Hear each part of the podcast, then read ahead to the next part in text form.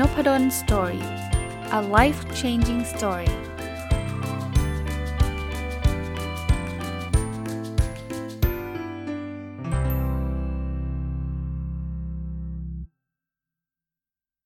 สวัสดีครับ ยินดีต้อนรับเข้าสู่นพดล Story Podcast นะครับ วันนี้กลับมาที่หนังสือชื่อว่า 1000 plus little things happy successful people do differently ของคุณ Marc and Angel Chernoff นะครับ ก็มาบทท้ายๆแล้ว วันนี้บทที่จะนำมาฝากเนี่ย มีชื่อว่า 10 timeless lessons from a life well lived นะครับ ก็แปลว่าบทเรียนที่เป็นบทเรียนอมตะนะ timeless ก็คือเมื่อไหร่ก็ก็ก็ยังใช้ได้เนี่ย เป็นบทเรียน 10 ข้อนะ ที่มาจากการใช้ชีวิตที่มันมันถูกวิธีอะอารมณ์แบบนั้นนะครับ เริ่มต้นกันเลยนะครับว่า 10 ข้อนี้มีอะไรบ้างนะครับ อันแรกครับเขาเขียนบอกว่า happiness cannot be traveled to own earn want or consume แปลว่าไอ้ความสุขเนี่ยมันไม่ได้เป็นอะไรที่คุณจะต้องแบบเดินทางไปหา หรือคุณเป็นเจ้าเข้าเจ้าของ หรืออจะเรียกว่าอะไรนะ คุณคุณยึดยึดมั่นถือมั่นได้นะแล้วไอ้ความสุขมันคืออะไรนะความสุขเนี่ยมันคือประสบการณ์ณปัจจุบันนะครับที่เราใช้ชีวิตแบบแบบ ขอบคุณแบบมีความรักอยู่กับปัจจุบันนะครับ เพราะฉะนั้นเนี่ยความสุขมันไม่ใช่ว่า เออถ้าเราเดินทางไปที่นั่นแล้วจะเจอความสุข เดินทางไปที่นี่แล้วเจอความสุขไม่ใช่ครับ มันคือโมเมนต์ทุกโมเมนต์ในชีวิตของเรา ผมว่ามันดูฟังดูเหมือนกับจับต้องไม่ได้นะ แต่ประสบการณ์ส่วนตัวผมแล้วกันนะผมผมเริ่มที่จะเข้าใจคำว่าอยู่กับปัจจุบันมากขึ้นเรื่อยๆผมว่ามันเป็นสิ่งที่มีความสำคัญที่สุด เพราะว่าชีวิตเราคือปัจจุบันนะครับ อยู่กับอดีตเราทำอะไรมันไม่ได้ อยู่กับอนาคตก็คิดไปก็ก็ยังไม่ถึง แต่อยู่กับปัจจุบันนี่แหละครับ ตอนที่ผมพูดพอดแคสต์ณขณะนี้ ตอนที่ท่านฟังพอดแคสต์ณขณะนี้เนี่ย ความสุขจะจะเกิดขึ้นในโมเมนต์แบบนี้นะครับ ข้อที่ 2 ครับ be a student of life every day ก็แปลว่าให้เราเป็นนักเรียนของชีวิตทุกๆวันนะครับ คือชีวิตเนี่ยมันจะอย่างที่เมื่อกี้พูดอะมันเกิดขึ้นตลอดเวลาครับ บางครั้งเราอาจจะทำอะไรสำเร็จ บางครั้งเราอาจจะทำอะไรล้มเหลวนะครับ ถ้าสำเร็จเป็นซิลเดนยังไง ก็เรียนรู้ไว้ครับว่าไอ้เรื่องนี้เราทำแล้วมัน work ทำแล้วมันดีทำแล้วมีความสุข ถ้ามันไม่สำเร็จก็เรียนรู้ครับว่าวิธีนี้มันทำแล้วไม่ work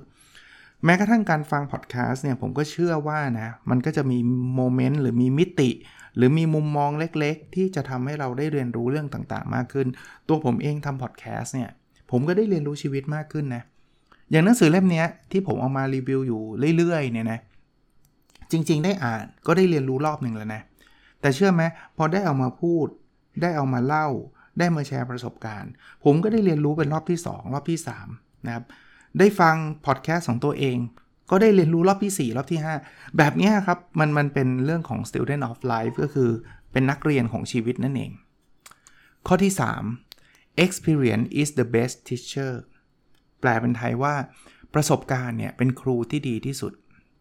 อันนี้จริงไม่รู้จะจริงยังไงครับ คือหนังสือนะเอายกตัวอย่างนะอ่านยังไงเนี่ยเราไม่เก็ตเท่ากับที่เราเคยทำจริงหรอก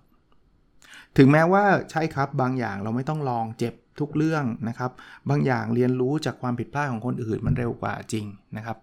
แต่หลาย ๆ เรื่องเนี่ยอยู่บนหนังสืออยู่บนโต๊ะ เราไม่มีทางเข้าใจ เอาผมยกตัวอย่างเรื่องทำธุรกิจก็ได้ ทำธุรกิจเนี่ยจะหยิบหนังสือมาเป็นร้อยเล่มเลยอีลอนมัสก์ทำธุรกิจยังไงมาร์คซักเกอร์เบิร์กทำยังไง ถ้าเราไม่ได้เริ่มทำเองเนี่ยนะเราไม่เข้าใจหรอก มันยังมีอะไรอีกหลาย ๆ อย่างเลยที่เราจะเขาเราเราเราจำเป็นที่ต้อง learning by doing ก็คือการเรียนรู้ผ่านประสบการณ์ ผมโน้ตไว้นิดนึงคือมันก็ไม่ใช่ทุกเรื่อง บางคนบอกอะอย่างนั้นเราต้องเจ๊ง 10 ล้านเราถึงจะมีประสบการณ์อันล้ำค่าใช่ไหมบอกว่าอาจจะไม่จำเป็น เราก็เรียนรู้จากคนเจ๊ง 10 ล้านก็ได้ เพราะนั้นแต่แต่แต่ก็ไม่ได้แปลว่าถ้างั้นไม่ต้องทำอะไรเลย เรียนรู้อย่างอย่างเดียวแล้วเราจะรวยเลย มันก็ต้องทำถูกไหมแล้วเดี๋ยวเราก็จะเก่งขึ้นเองอะพอดแคสต์อย่างเงี้ยเรียนรู้จากใครก็ได้ครับ มีหนังสือเรื่องพอดแคสต์เยอะแยะครับ มีคอร์สสอนให้ให้ทำพอดแคสต์เยอะแยะ แต่คนจะทำพอดแคสต์ไม่เป็นถ้าไม่เริ่มอัดเสียง ไม่เริ่มทำจริงนะครับ แล้วผมส่วนตัวผมอ่านหนังสือพวกนั้นหมดเลยนะ อ่านเยอะมากนะครับ ไปการทำพอดแคสต์ยังไงให้คนสนใจ โน่นนี่นั่นอะไรเงี้ยไปฟัง podcaster ต่างๆ พูดผมผมฟังประจำแต่สุดท้ายสิ่งที่ผมได้ก็คือผมเอามาปรับ แล้วผมก็มาพูด นี่คือประสบการณ์ที่เป็นครูคนที่ดีที่สุดคนหนึ่งเลย ข้อที่ 4 นะครับ your choice your action your life นะครับ คือแปลเป็นไทยก่อนเขาบอกว่าทางเลือกของคุณ การกระทำของคุณ แล้วก็ชีวิตของคุณนะครับ พูดง่ายๆว่าเวลาเราจะเริ่มทำอะไร 3 อย่างนี้มันต้องสอดคล้องกัน 1. ถามว่ามันคือทางเลือกของเราที่เราอยากที่จะเลือกหรือเปล่า มันเป็นสิ่งที่เรารักหรือเปล่านะครับเอาใช่ อันนี้คือสิ่งที่เรารัก แล้ว action เราทำในสิ่งนั้นหรือเปล่า คือบางอย่างรักเรื่องหนึ่งเนี่ยไปทำอีกเรื่องหนึ่งก็ไม่ใช่ใช่ไหมแล้วสุดท้ายเนี่ยมันตอบโจทย์ชีวิตเราหรือเปล่า your life นะครับ นั้นทำสามอย่างนี้สอดคล้องกันเนาะทางเลือก การกระทำแล้วก็ชีวิตเราเนี่ย เราก็จะได้ dream job ใช่ปะเราก็ได้ dream life ก็คืองานในฝันหรือชีวิตในฝันนั่นเองนะครับ มาถึงข้อที่ 5 นะครับ no one is too busy it's all about priorities ชอบคำนี้มากนะไม่มีใครที่ยุ่งจนเกินไปหรอก มันเป็นเรื่องของการจัดลำดับความสำคัญซะมากกว่าคำว่ายุ่งไปไม่มีเวลามันแปลว่าไม่สำคัญบอกไม่ใช่อาจารย์มันสำคัญแต่หนูไม่มีเวลา มันก็แปลว่ายังไม่สำคัญพอจริงปะ อะไรมั่งที่เราเคยบอกว่าเราไม่มีเวลาออกกำลังกาย อันนี้เป็นฮิตเลย ที่เขาบอกว่าวันที่คนออกกำลังกายมากที่สุดคือวันพรุ่งนี้เพราะว่าพรุ่งนี้จะวิ่งพรุ่งนี้จะออกกำลังกายใช่ปะเราทำไมถึงไม่มีเวลา ก็นี่ไงอาจารย์มันต้องส่งงาน มัน practical มันแปลว่าเราให้ความสำคัญกับงานมากกว่าการออกกำลังกายถูกปะไม่ใช่หรอกอาจารย์หนูก็รู้ว่ากำลังกายสำคัญเอางี้ทดสอบ ถ้าสมมุติออกกำลังกายวันนี้จะได้เงิน 10 ล้าน แต่ถ้าทำงานวันนี้ไม่ได้ออกกำลังกายไม่ได้ตังค์ผมถามว่าจะเลือกอะไร ก็สุดท้ายก็ออกกำลังกายถูกไหมเห็นไหมล่ะ เวลามันก็มี ถ้าเราถ้าเรารู้สึกว่ามันต้องต้องออกวันนี้นะ ถึงจะได้ 10 ล้านนะ ตอนไหนก็ออกได้ ผมว่าเที่ยงคืนเราก็วิ่งออกออกออกออกไปวิ่งได้จริงปะมันสิล้านอะพอ10ล้านเพื่อความสำคัญมันก็เริ่มขึ้นเลย แต่ตอนนี้ที่เราไม่ออกเพราะเรารู้สึกว่าไม่ออกวันนี้พรุ่งนี้ก็ไม่เป็นไรนี่ว่า จริงปะเพราะฉะนั้นเนี่ย ไม่มีคำว่ายุ่งไปหรอกมันคือการจัดลำดับความสำคัญนั่นเองครับ ถ้าเราจัดมันได้เราก็จะรู้ว่าอะไรควรทำก่อนอะไรควรทำหลังนะครับ ก็ต้องยอมรับครับมนุษย์เราทำไม่ได้ทุกเรื่องใช่ไหมเพราะฉะนั้นเรื่องที่เราสำคัญน้อยสำหรับชีวิตเรา เราก็ทำทีหลังก็เท่านั้นเอง หรืออาจจะไม่ได้ทำก็เท่านั้นเองฮะชีวิตคนเราเนี่ยไม่ได้ทำมากกว่าได้ทำอยู่แล้ว ตามทำธรรมชาติ ผมเป็นอาจารย์เนี่ยผมไม่ได้ทำอะไรตั้งเยอะเลย แต่ผมก็ได้ทำในสิ่งที่ผมคิดว่ามันสำคัญกับชีวิตผมมากที่สุดนะครับ ข้อที่ 6 นะครับ be patient and tough someday this pain will be useful to you แปลว่าให้เราอดทนแล้วก็แบบ tough อะ tough แบบเข้มแข็งอะการอดทนกับความเข้มแข็งเนี่ยไม่ใช่เรื่องง่ายๆนะ แล้วเขาบอกว่าสักวันหนึ่งเนี่ยไอ้ความเจ็บปวดจากการอดทนหรือความเข้มแข็งเนี่ยมันจะมีประโยชน์กับชีวิตเรานะครับ จริง ๆ อดทนกับหลายเรื่องเลยนะ บางทีอะผมผมขออนุญาตพูดถึงธุรกิจแล้วกัน บางทีเวลาเราจะทำธุรกิจเนี่ย เราก็ทำแล้วมันก็ยังไม่สำเร็จตั้งแต่แรกๆนะทำของขายคนก็ไม่มาขาย เขียนบล็อกคนก็ไม่มาอ่านทำพอดแคสต์คนก็ไม่มาฟัง ถ้าเราอดทน เราทัฟพอเราสตรอง เราเข้มแข็งพอที่จะฝ่าฟันอุปสรรคนะโทรไปขายของเพื่อนก็เยาะเย้ยไอ้ลูกค้าก็ดา่าโน่นนี่นั่น สักวันหนึ่งนะ ไอ้เพนอันเนี้ยมันอาจจะทำให้เราชีวิตเราดีขึ้น เราจะมาถึงจุดจุดหนึ่งที่เราประสบความสำเร็จ แล้วเราจะย้อนกลับไปว่า ตอนนั้นต้องขอบคุณตัวเรานะที่เราอดทนที่เราเข้มแข็งนะหรือบางครั้งเนี่ยมันอาจจะไม่ใช่เรื่องธุรกิจนะเป็นเรื่องเล็กๆน้อยๆที่เราต้องทนเนี่ยคนที่เป็นนักเรียนนักศึกษา อาจจะไม่ชอบวิชานี้เลย เบื่อจังเลย เซ็งมากเลย ไม่อยากไปโรงเรียนเลยเบื่อจังเลย บางที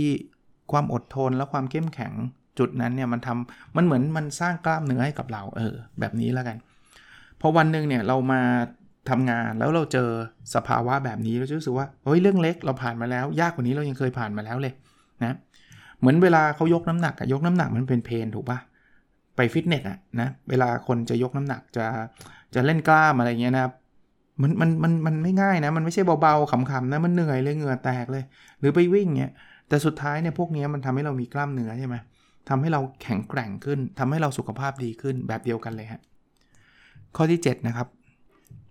it's usually better to be kind than to be right เขาบอกว่าโดยทั่วไปแล้วเนี่ยนะมันมักจะดีกว่าที่เราจะเป็นคนที่มีจิตใจดี มากกว่าจะเป็นคนที่ถูกต้อง คือเราไม่จำเป็นต้องถูกทุกเรื่องนะ อันนี้เราต้องเราต้องเลือกในสิ่งที่เขาเรียกว่า pick your fight เนี่ยคือเลือกเวลาเราจะโต้แย้งโต้เถียง บางอย่างเนี่ย ไม่จำเป็นต้องถูก ผมเคยพูดคือผมไม่ได้บอกทุกอย่างนะ ทุกอย่างต้องผิดไม่ใช่นะ แต่ผมเคยพูดแบบสมมติว่าความสัมพันธ์ระหว่างแฟนก็ได้นะ แฟนเราเนี่ยอาจจะบอกว่า เออเราเราชวนแฟนนะไปกินอาหารญี่ปุ่นกันดีไหมเพราะว่าเออจำได้ว่าเธอเขาที่แล้วเธอชอบอาหารญี่ปุ่น เธอชวนฉันไปกินอะแฟนอาจจะโต้แย้งมาบอกว่าฉันไม่เคยชวนเธอกินญี่ปุ่นเลยนะฉันนะชอบอาหารอินเดียมากกว่าตั้งเยอะ มาถึงจุดเนี้ยคุณจะเอาอะไร คุณจะเอาความถูกต้อง หรือคุณจะเอาความความสุข ถ้าคุณจะเอาความถูกต้องคุณจะต้องแยง้ง เฮ้ย เธอเคยพูด ฉันจำได้อะแล้วเกิดแฟนคุณเป็นคนประเภทเดียวคุณคือต้องการความถูกต้อง ไม่ต้องการความสุข ฉันไม่เคยพูด ฉันพูดตอนไหน ไม่เคยไม่มีอะคุณก็เริ่มขึ้นแล้ว มันจะไม่มีได้ยังไง ก็พูดไงวันนั้นไง แล้วสรุปว่าได้กินข้าวอย่างมีความสุขกันไหมอาจจะเลิกกินข้าวกันเลยใช่ไหมวันนี้ไม่ต้องมากินมันละ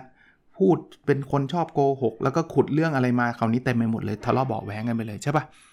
แต่ถ้าเกิดเราเราเราบีคายนะ อืม แฟนเราอาจจะลืมก็ได้เว้ยแต่ไม่ใช่พอยต์ถูกปะไอ้อย่างเงี้ยไม่จำเป็นต้องชนะเออเหรอเอ๊ะฉันว่าเธอพูด แต่ไม่เป็นไรฉันอาจจะลืมก็ได้เอาเป็นว่าจะกินอาหารญี่ปุ่นไหมล่ะแฟนเออกินก็ได้ กินก็ดี จบไหมผมว่าจบแล้วมีความสุขกันทั้งคู่เลยจริงป่ะ เพราะฉะนั้นเราเราต้องเลือกผมก็ไม่ได้บอกว่าบางเรื่องต้องยอมหมดเลย หรือว่าเรื่องคอขาดบาดตายก็ต้องยอมอะไรไม่ใช่นะครับ แต่พิก your fight นะคือถ้าคุณจะจะต้องต่อสู้เนี่ยต่อสู้ให้มันมันมันมันควรจะต่อสู้นะข้อที่ 8 ครับ you can become a magnet for good things by wishing everyone well คือคุณสามารถจะเป็นแม่เหล็กที่จะดึงดูดแต่สิ่งดีๆ โดยการที่ทำอวยพรให้คนอื่นได้ดีอะ คือคือคนมนุษย์เนี่ยนะเราเราชอบอยู่ใกล้ๆกับคนที่ปรารถนาดีกับเราจริงไหมคุณลองนึกภาพเพื่อนสนิทคุณ หรือคนรักคุณเนี่ยทำไมคุณชอบอยู่ใกล้ๆเขา เพราะเขามีแต่ความหวังดีให้กับคุณใช่ปะเขาอยากให้คุณดีขึ้น เขาอยากให้คุณเป็นทำในสิ่งที่ดีเขาเวลาคุณทำได้ดีเขาก็อวยพรให้คุณอะไรเงี้ยกลับกันครับ เราคงไม่อยากอยู่กับคนที่อิจฉาริษยาเราตลอดเวลา เวลาเราทำอะไรได้ดีเนี่ยนะ อู้รู้สึกเดือดร้อนขึ้นมาทันที เราก็คงไม่ชอบคนแบบนั้นจริงปะเพราะนั้นถ้าเกิดคุณอยากจะดึงดูดคนดีๆ แบบนี้เข้ามาเนี่ยคุณก็ต้องเป็นคนที่ปรารถนาดีกับคนเหล่านั้น คุณไม่สามารถที่จะดึงดูด ฉันอยากจะมีเพื่อนดีๆ แต่เวลาคุณมองเพื่อนแล้วคุณแบบอิจฉาเขา คุณอยากทำร้ายเขา คุณไม่มีวันมีเพื่อนดี ๆ ได้เลยนะครับ ข้อ 9 ครับ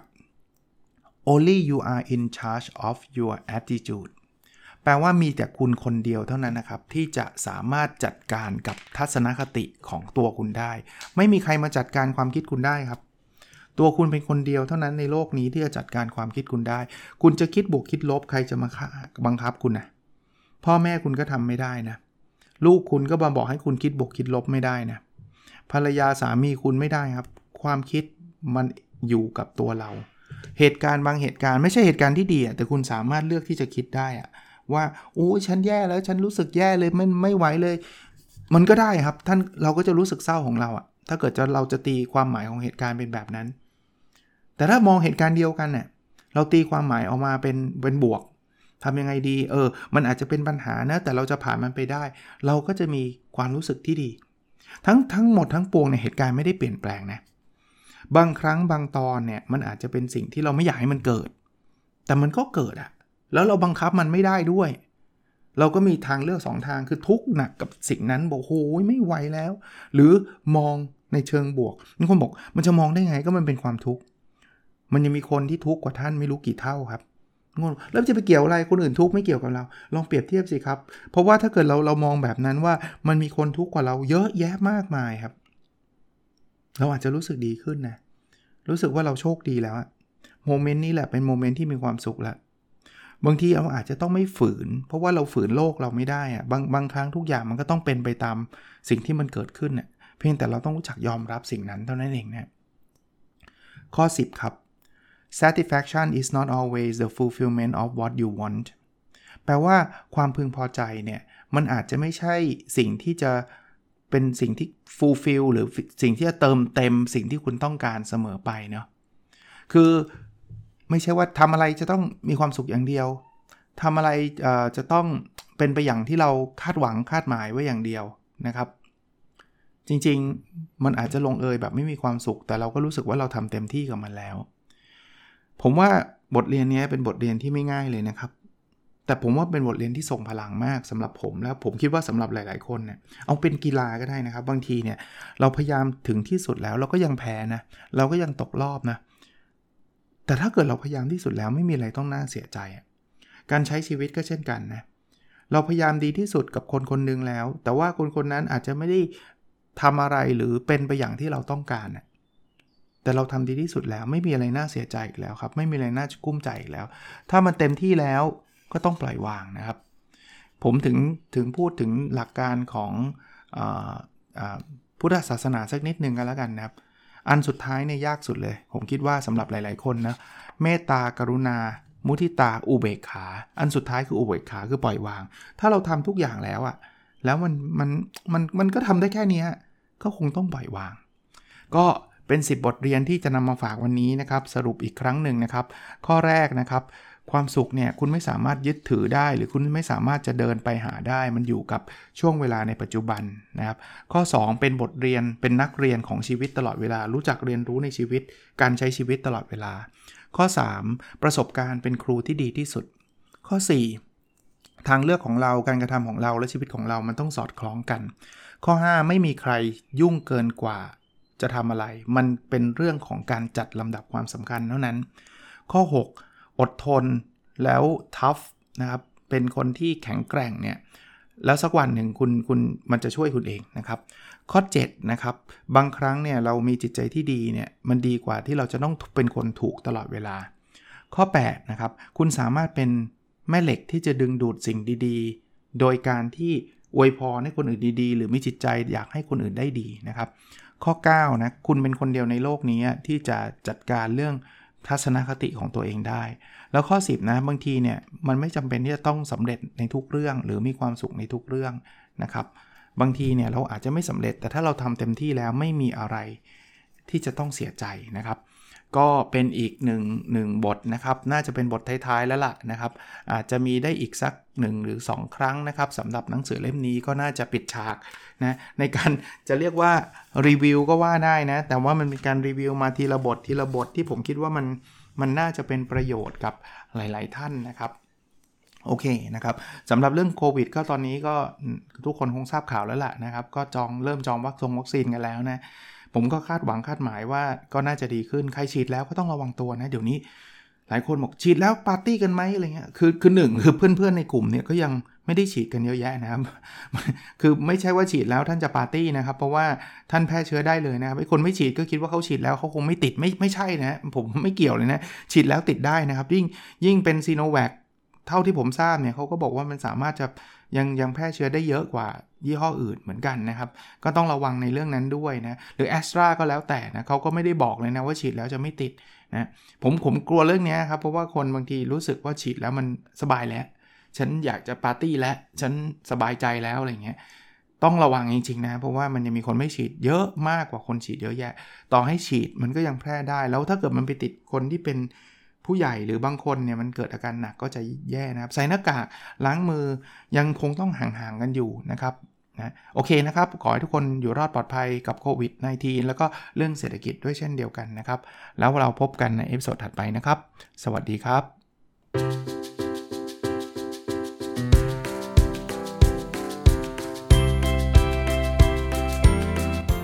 n o p a d o n Story